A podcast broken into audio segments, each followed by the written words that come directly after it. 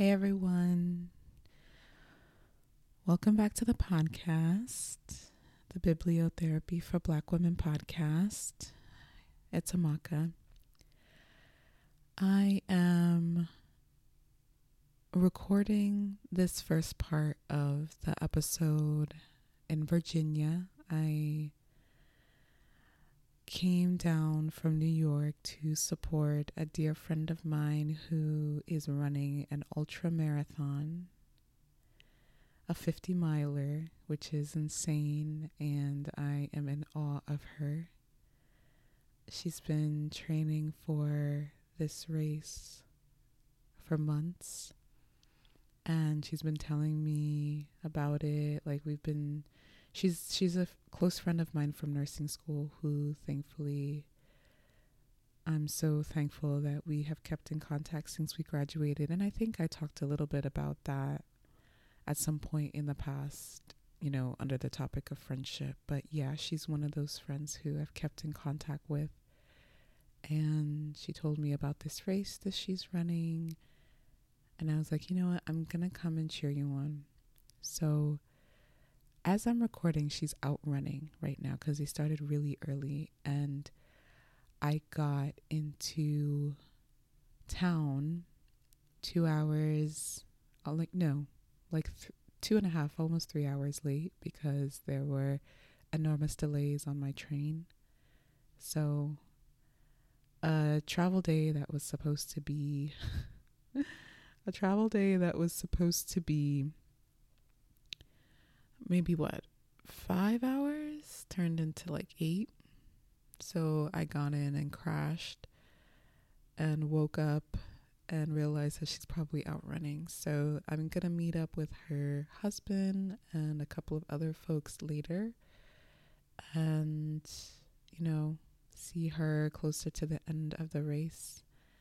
And yeah, I'm so excited to be able to come and support her um, I don't know anyone who has ever run an ultra marathon, who has ever run a 50 miler. So this is wild. And I am amazed by her, not just by this, but just by her, by who she is on a regular basis. So, um, yeah, I am here. The race is on the day that I'm recording, but I took the whole weekend away because I realized that I haven't really had an extended period of time to myself away in a different environment and space since I got back from Texas in January. That's three months. And that's a long time for me. Um, I was actually going through my calendar on the train yesterday trying to figure out when was the last time I had something like this. And yeah, it was January. I had a weekend in February with my sister, um, but it was in the city. And like we were together. It wasn't like a retreat type, you know, going away situation for myself. And since I was with my sister, I was thinking about my sister because she's my baby sister. She's definitely grown, but like in my mind, she's my baby sister. So, you know, she was in town for a couple of days, came for a show that we went to together. But like, you know, when family's in town, you're thinking about them. You're not really relaxing much. So um that was in February. And then a couple weeks later in March, I went to see Ari Lennox in Connecticut. But it was like uh it was like a 24 hour, 36 hour situation. Like I came I drove into Connecticut like a couple hours before the show and then saw the show. And then the next day I had brunch and I came back to New York. So I don't really consider that like time away. It was very short. So this is the first time since my month long um, time home at Texas with my family that I've been able to kind of relax a little bit more. Granted, my day ended very late yesterday, but I woke up very refreshed. And I decided to just quickly share this intro with you guys because, surprise, it's a throwback episode.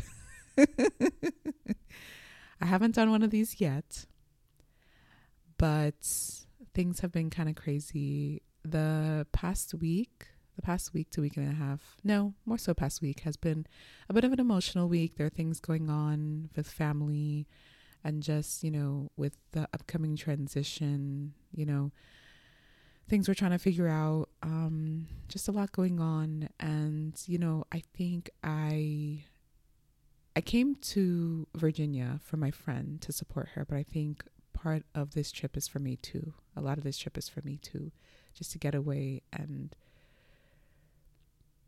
be able to think a little bit better, have less friction around me, have less distractions around me, um, clear out my mental and physical space temporarily so I can go back and be a little bit more clear headed and focused. And yeah. I'm definitely here just as much for myself as I am for my friend. So, saying all that to say, it's been a pretty emotional week, and I'm sorry that I was not able to produce a brand new episode. But looking back in my archive, I realized that a year ago today, I published my second most popular episode. My first most popular episode, in case anyone is wondering, is The Sex Lives of African Women, Part 1. That episode did really well. It's my best performing episode so far. But before I published that episode, my most performing most my most performing my best performing episode was my dear sugar episode um, with the book by Cheryl Strayed. And that book I read because of someone who I follow on Instagram, Myleik Teele. She has sung the praises of that book for a very long time. So I eventually read it in 2021. No, I read it last year, 2022. And did the episode on it and highlighted the pieces of the book that impacted me the most. So, if you're listening, you if you if you've been a listener early on, since early on or from the beginning, you probably have listened to this episode.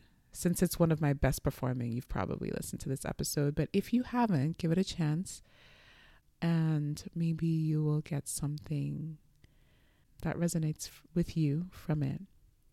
So, this is definitely a decision I made rather quickly, but I think ultimately, you know, just kind of got to go with the flow sometimes, but definitely coming back May 1st and moving forward with brand new episodes. But I wanted to just share this little tidbit of a little bit of what's going on and then move into that episode.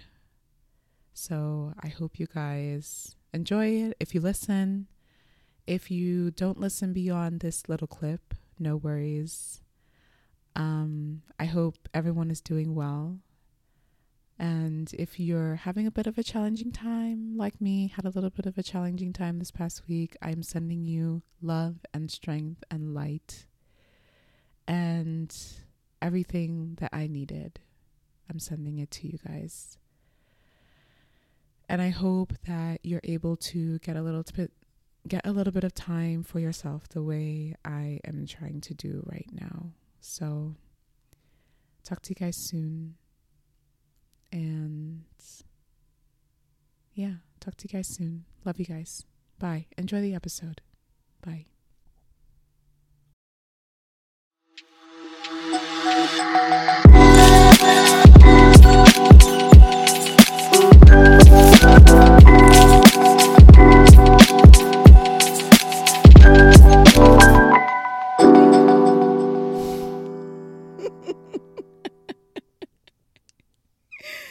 going to explain to you why I am laughing in a second.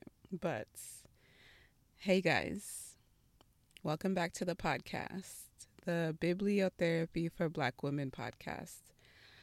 I'm your host, Amaka, excuse my voice. Um, I'm not sure what's going on. It literally just started an hour ago, but the show must go on. Um, I gotta get this episode recorded and by any means necessary.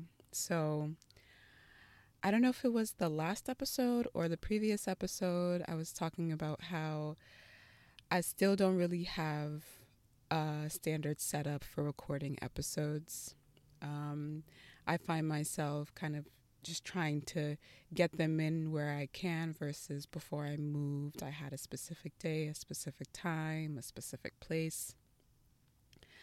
Um, and that's still the case. I still don't have a set situation when it comes to recording. So, yeah, I was laughing in the beginning because I am in my car right now. I have a setup going here. I have my laptop. I have my microphone. I'm sitting in a park um, because I needed somewhere quiet to where background noise would be limited. And yeah, I'm at I'm in this really nice park at the time of recording. Um, it's like late afternoon. I'm sitting in my back seat, um, and I'm getting this done by any means necessary because this podcast is very important to me, it has become very important to me. And I am yet to miss an episode. And I really don't want that to happen unless there is a planned absence for a period of time. I don't want it to be because I'm not able to figure logistics out. So here I am. I'm like, where can I go that's quiet, that's peaceful, that I could kind of be with my thoughts, that there will be very few, if any, interruptions? And I was like, the park. So I'm here right now, and it's working out. This might be my new situation when it comes to recording, and I'm not mad at it. I could probably use more time in a park around trees and fresher air and everything like that. So that's what's going on right now. If you need to kind of picture where I am, I am in my back seat. I have my little portable desk. My laptop is on the desk. My microphone is on the desk. I have my book and my iPad in my lap, and we're getting this going. So, how have I been lately? Um, I've been good. I'm still adjusting to my new life, my transition. This month will be three months that I've moved, um, and three months in my new job, and I'm still adjusting. That's all I can say, really. Sometimes I wonder am I taking too long? I should be fully adjusted now. And I go back and I'm like, no, no. Um, it's going to take however long it takes for me to feel fully settled. It might take three months, it might take six months, it might take a year. Who knows? But I am living a completely different life than I was three months ago. The pace has completely changed. The stress level has increased. I'm not even going to lie. I think that's the biggest part for me that I am trying to work through. And I need to figure out how to regularly de stress. And I have tools, but I think because of how much my day to day schedule has changed, it has been harder for me it's been harder for me to journal more regularly. It's been harder for me to meditate regularly. Um, just kind of doing everything I used to do with more ease because I had more time. It's harder for me to do now. But I need it now. I need it more now than I did then. So, this is where I am right now. Um, my stress level has gone up, and I need to work again to bring it back down. And that means reprioritizing the tools that helped me before I moved, even though it's harder now, but it's not impossible. You know, I just need to get a little bit more creative. So that's in the forefront of my mind right now trying to figure that out. And as I figure it out, I will talk to you guys about it. I will let you know how things are going. I will let you know if my stress is improving. Um, but yeah, that's life. You know, you have your more stressful periods and you have your less stressful periods, and you just have to wade through it all and figure it out as you go. And the process, there's nothing wrong with the process. You have to continue to give yourself grace and compassion and always remember that you are doing your best. I'm talking to me more than you guys right now, but you know, I think, you know, no matter what, um, anyone who's listening might also appreciate this, you know offering yourself grace and compassion through this process because it's not easy and your best is going to vary from second to second. Literally, my best varies from second to second um, these days. um, but in the grand scheme of things, everything is good and everything is going to get better. So one huge highlight for me, though, is I started swimming lessons last week. I have been wanting to learn how to swim for real, for real, for a very long time. Um, I was able to teach myself how to float in the water. So I can float.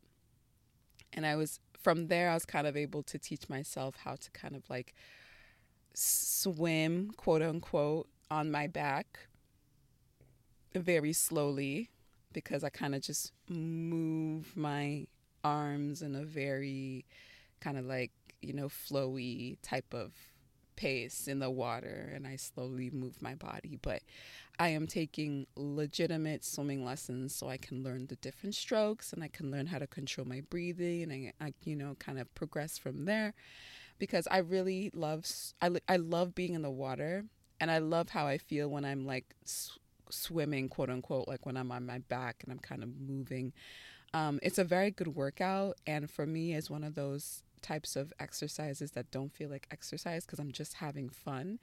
But then when I come out of the water and I am done i my body feels like it has done so much work which is good you know because you don't feel it i don't feel it in the water but i feel it when i come out um, and i really get um, you know, a good, good workout from that. So I'm in the position now to be able to afford private swim lessons. So I was like, this April, we're going to get it going. I'm a member of my local YMCA, so I reached out to them, asked them, how can I go about signing up for private lessons? They told me how to do it, and I did it.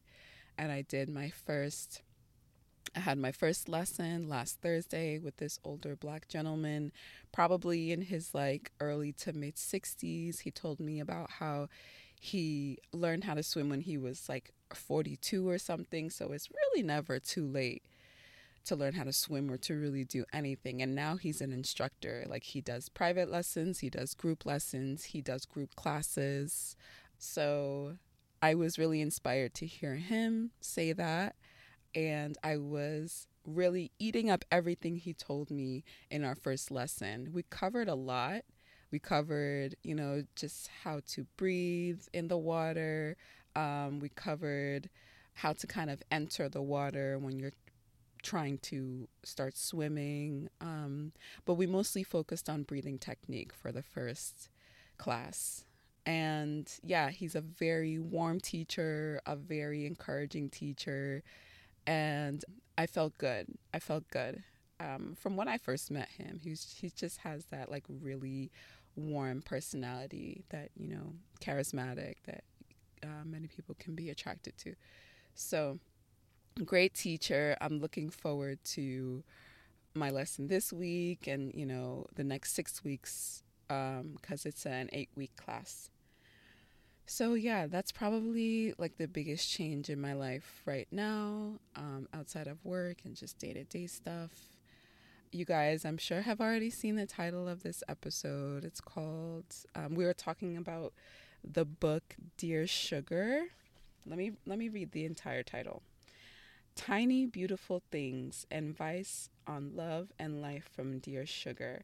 and the author is Cheryl Strayed. I hope I'm saying her last name right. I have heard of this book many times, and I have known about this book for a very long time. And the first place that I heard it from was Myleik Teele, who I follow on Instagram, and I followed her for a very, very long time. Probably almost as long as I've been on Instagram, I've been a consumer of Myleik Teele's content, not just on Instagram, but with her podcast um, and everything she shares. She's just a great resource and I'm sure a great person. I've never met her in, in real life, but from what I glean from what she shares, um, she seems to be a very genuine, sweet, warm, dedicated, hardworking person. So anything that um, she shares, I usually make a mental note. And this book was one of the first things I remember seeing from her when I first started following her oftentimes she does q and a's and um, people might ask you know what's like a go-to book or what's like a life library type of book that you need to have in your personal library and oftentimes this book is what she would mention um, so it's been on my list for a while and i decided to finally read it it's also been recommended by one or two other people who I follow. But when I think of this book, I think of Myleik um, because she's the one who mentioned it first that I heard and continuously after that. So essentially, this book is a collection of column responses from Cheryl Strayed. She is responding to letters that people sent to her about all different types of things in life, whether it's about work, family, dating, sex, anything and everything. They write to her about it, and based on her life experience and what she knows to be true, she will respond. So there are a, a little, maybe between 60 and 70 letters and responses to letters in this book, but obviously we're not going to go through all of them. Um, I'm going to pick a few to talk about. Ones that I read and I kept thinking about after I finished the book. The first one that I loved a lot was Write Like a Motherfucker.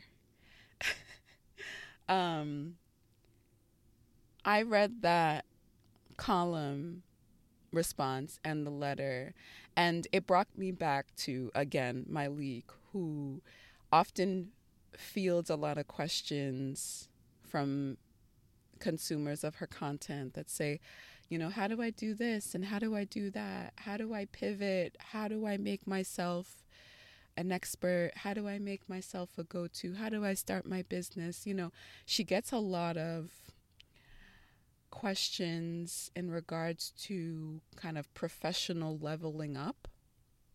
And a theme in a lot of her responses is you just got to do the work. Because a lot of times folks want an answer that kind of gives them a shortcut or kind of like a major key or something that's like a secret on how to get the results but not have to do the work to get the results. And time and time again Myleik is like you got to do the work.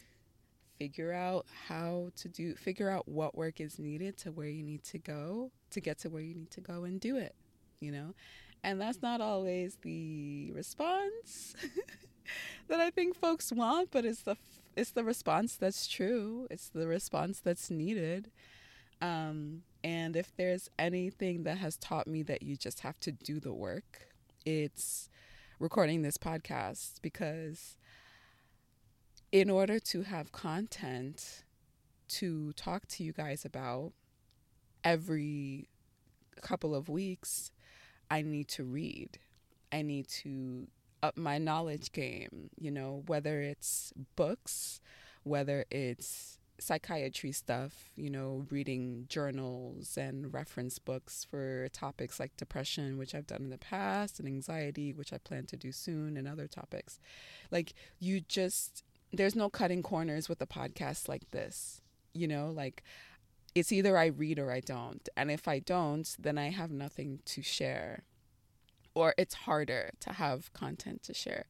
So if there's something that has taught me that you just need to do the work, it's a it, you know it's this long term project that I have embarked on, and there's so many other things like this. You know, different types of professions. You can't bullshit your way out of success, like true success. You can't bullshit your way out of it. And if you feel like you have, it's probably going to be very short lived it's not going to be the type of success that stands the test of time. So, this column, this particular column and response, this 26 year old female wrote into Cheryl talking about how she feels like she should be, she should have more recognition at this point as a writer. She's 26, and um, with the work that she has already done, she feels like she should be known more. She should be kind of like at a more elevated place with her writing. And because of that, she doesn't really feel like she's upset with where she is as a 26 year old writer. Um, and she feels like more people should be. Um, more people should take her work seriously, and she feels like she's supposed to have more accolades and um, be more recognized for her work. So, with that, Cheryl responded to her, and I'm going to read a couple of excerpts of the response. When I was done writing it, I understood that things happened just as they were meant to, that I couldn't have written my book before I did. I simply wasn't capable of doing so, either as a writer or as a person. To get to the point I had to get to write to get to write my first book, I had to do everything I did in my 20s. I had to write a lot of sentences and never turn into anything in stories that never miraculously formed a novel. I had to read voraciously and compose exhaustive entries in my journals. I had to waste time and grieve my mother and come to terms with my childhood to have and have stupid and sweet and scandalous sexual relationships and grow up. In short, I had to gain the self knowledge that Flannery O'Connor mentions in that quote I wrote on my chalkboard.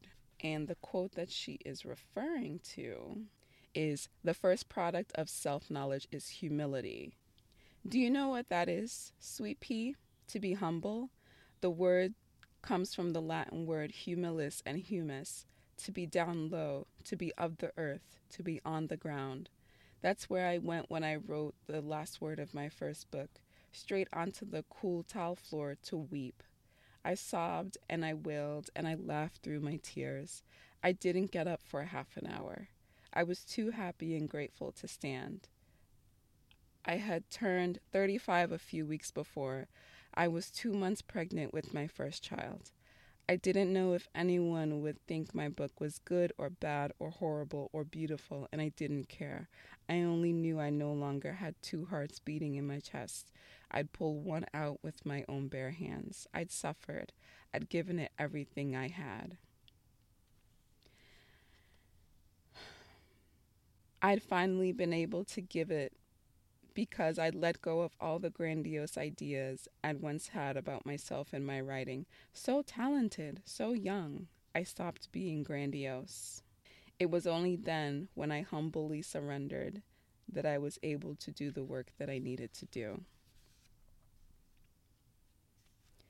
And then further on in the column, the most fascinating thing to me about your letter is that buried beneath all the anxiety and sorrow and fear and self loathing, there is arrogance at its core. It presumes you should be successful at 26, when really it takes most writers so much longer to get there. It laments that you'll never be as good as David Foster Wallace, a genius, a master of the craft, while at the same time describing how little you write. You loathe yourself, and yet you're consumed by the grandiose ideas you have about your own importance. You're up too high and down too low. Neither is the place where we get any work done. We get the work done on the ground level, and the kindest thing I can do for you is to tell you to get your ass on the floor. I know it's hard to write, darling, but it's harder not to. The only way you'll find out if you have it in you is to get to work and see if you do. The only way to override your limitations, insecurities, jealousies, and ineptitude is to produce. You have limitations. You are in some ways inept. This is true of every writer, and it's especially true of writers who are 26. You will feel insecure and jealous. How much power you give those feelings is entirely up to you. But the best possible thing you can do is get your ass down onto the floor. Write so blazingly good that you can't be framed. Nobody's going to ask you to write about your vagina, hun. Nobody's going to give you a thing. You have to give it to yourself. You have to tell us what you have to say.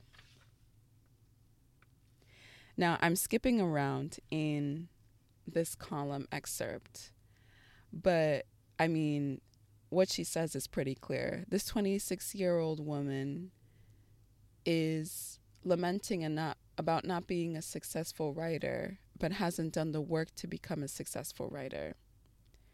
And, you know, there's so many different ways we can go with this within the context of 2022 and the type of life that uh, we live in nowadays and um, social media and everything, and feeling like everyone has it all and we're supposed to be in a certain stage of life at a certain time. But there's so much that we don't see. And whatever we see, a lot of it is frivolous, a lot of it is not legitimate. You know, when it comes to real success, there's so much work that goes into it, work that is not seen, and work that had to start somewhere. When you think about the people who are on top who are experts in their fields, who are the go to opinions about specific topics, a lot of times they have been working in those fields forever, you know, and they started as an intern or they started as an assistant and they literally had to work their way up day by day, hour by hour, task by task. And they had to be, you know, the underdog and they had to take on work responsibilities that no one else took on and they had to go to work early and stay late. And you know not i'm not advocating for you know that type of life in terms of giving your whole life to your job but ultimately what i'm saying is in order to get to expert level you have to pass intermediate level in order to get to intermediate level you have to start at beginner level you have to be a novice. You have to be an infant in the fields where you're trying to get to the top. And in this excerpt, the 26 year old woman wanted the accolades and the recognition of an expert writer, but she wasn't working at the level of an expert writer. She wasn't producing at the level of an expert writer. But I mean, as Cheryl so pointed out, she was arrogantly and perhaps even delusionally wanting praise and accolades in the way that an expert writer would. But she hadn't done the work to do so. So that was what I took away from that particular story. You know, like, first of all, you could work forever in your field and never get to where you think you should be so it might be a good question to ask what are you doing this for? Are you doing this, like in the case of the woman, is she writing because she loves to write?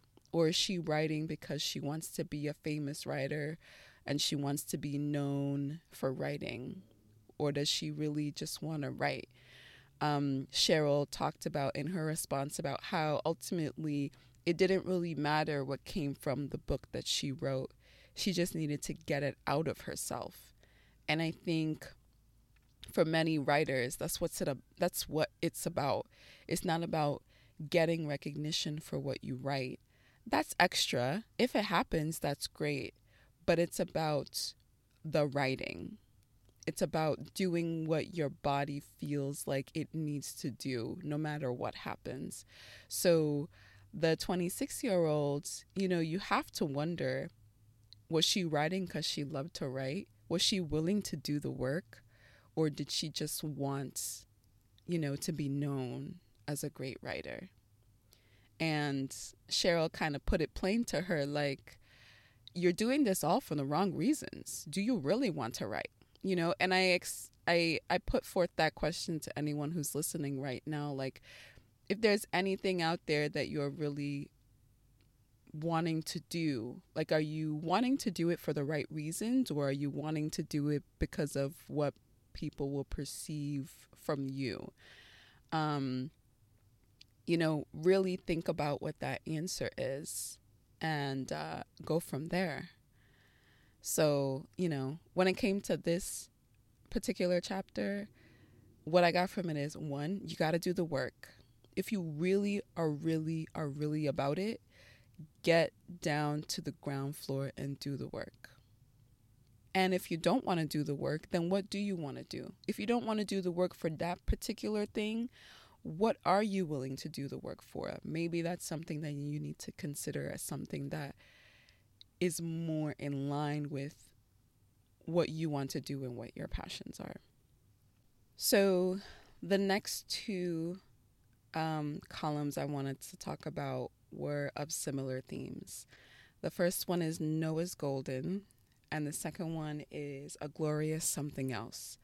So, for these two letters, the writers talked about family members who they have had very tumultuous relationships with.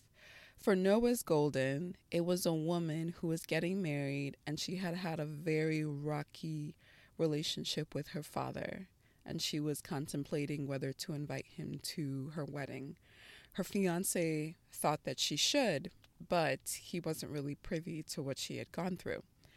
In A Glorious Something Else, the writer of the letter talked about their brother who had emotionally terrorized them since they were young and they no longer wanted to be involved in the brother's behavior. They no longer wanted to really communicate with the brother. And it was going to be tough because the parents were still having a hard time kind of standing their ground with the brother.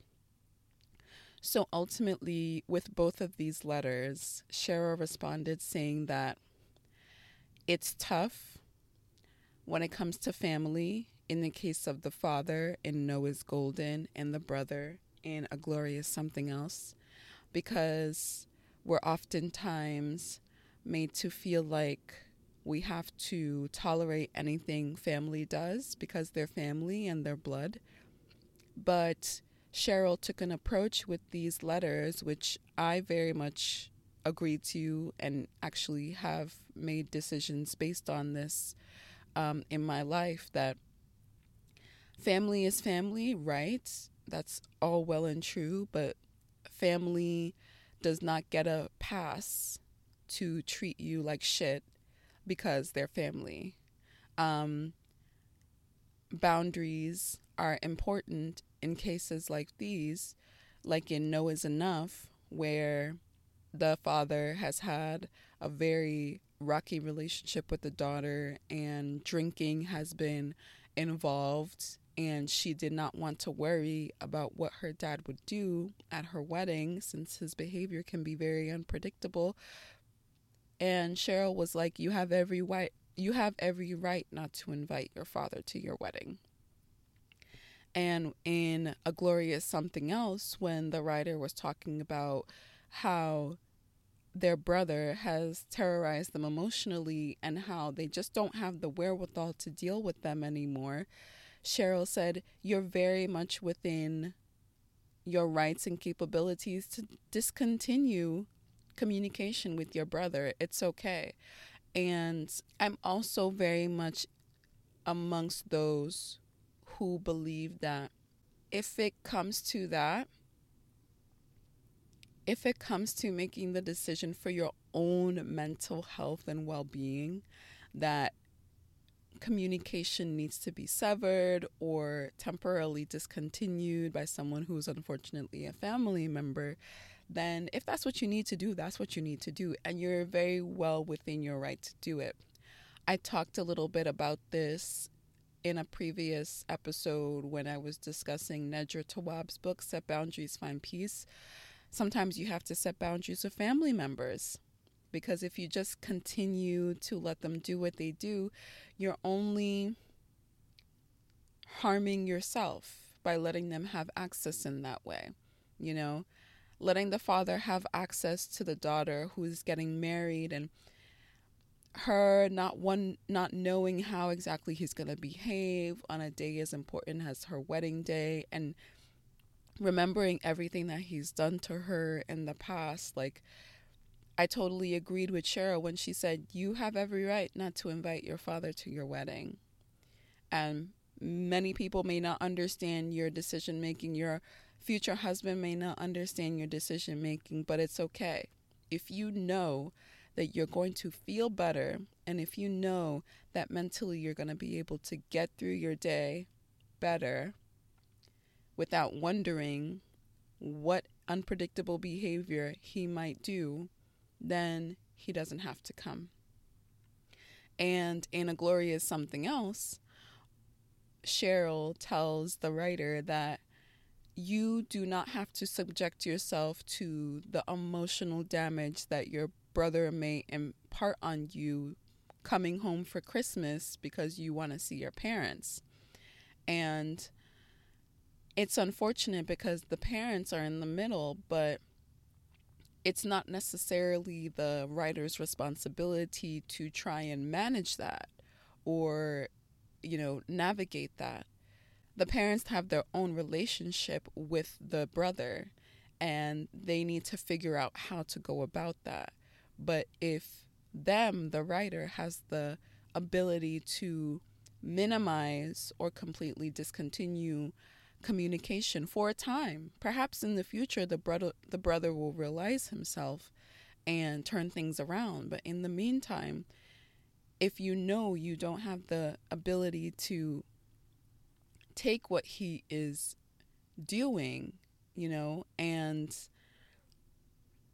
you don't have to. You don't have to take it. So I think those two particular letters and columns, um, I related to them a lot because I have had to deal with this in my own personal life. And it's not t- it's not easy. It's tough. But do I regret the decision I made? No.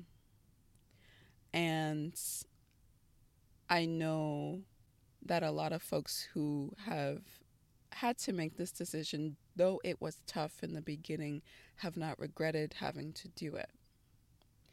And making a decision such as this, you know, when it comes to having to unfortunately not be close with a family member or deliberately cut ties, it doesn't always have to be permanent. Things can turn around best case scenario, you're able to come back together and be in a better place with that person. But in the meantime, it doesn't mean you need to take bullshit. It doesn't mean that you need to take emotional damage.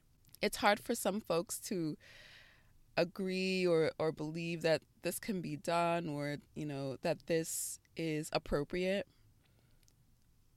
But if there's anyone out there who is struggling with a decision like this, who maybe has a family member who they just really can't deal with despite multiple tries and are considering maybe for a time setting a strong boundary when it comes to communication, let me tell you that I support you in that decision. And if that's what you need to do, go ahead and do it if it means that your mental health and your sanity will be spared and improved, then you have your you have my support from my corner because sometimes you just need to do it. And a lot of times it is the last resort. Like you do not want to cut your family member off. You don't want to do that. But you get to a point where you're like, it's me or them. And it's not going to be me, it's going to be them because I only have myself and I need to protect myself. I need to protect my mental health and I need to protect my sanity. So those decisions are hard, but they're not impossible. And many times, after you get through that initial stage of, oh my God, what have I done? Did I make the right decision? If you hold steady, you find that it was the right thing to do for you at that time. Um, and at the same time, you can still hold space for hope in the future that things can improve and get better. So, I want to touch on one more thing in the book. It's divided into five parts, and each part has kind of like um, questions about the advice that Cheryl gives to her writers. And part five is called Put It in a Box and Wait.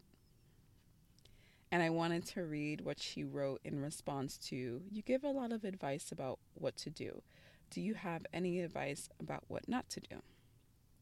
This is what she wrote Don't do what you know on a gut level to be the wrong thing to do. Don't stay when you know you should go, or go when you know you should stay.